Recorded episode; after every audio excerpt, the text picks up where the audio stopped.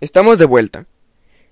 En esta parte hablaremos sobre su gastronomía y patrimonio. Su gastronomía es un conjunto al maíz. Crecen las calabazas, el chile y el frijol.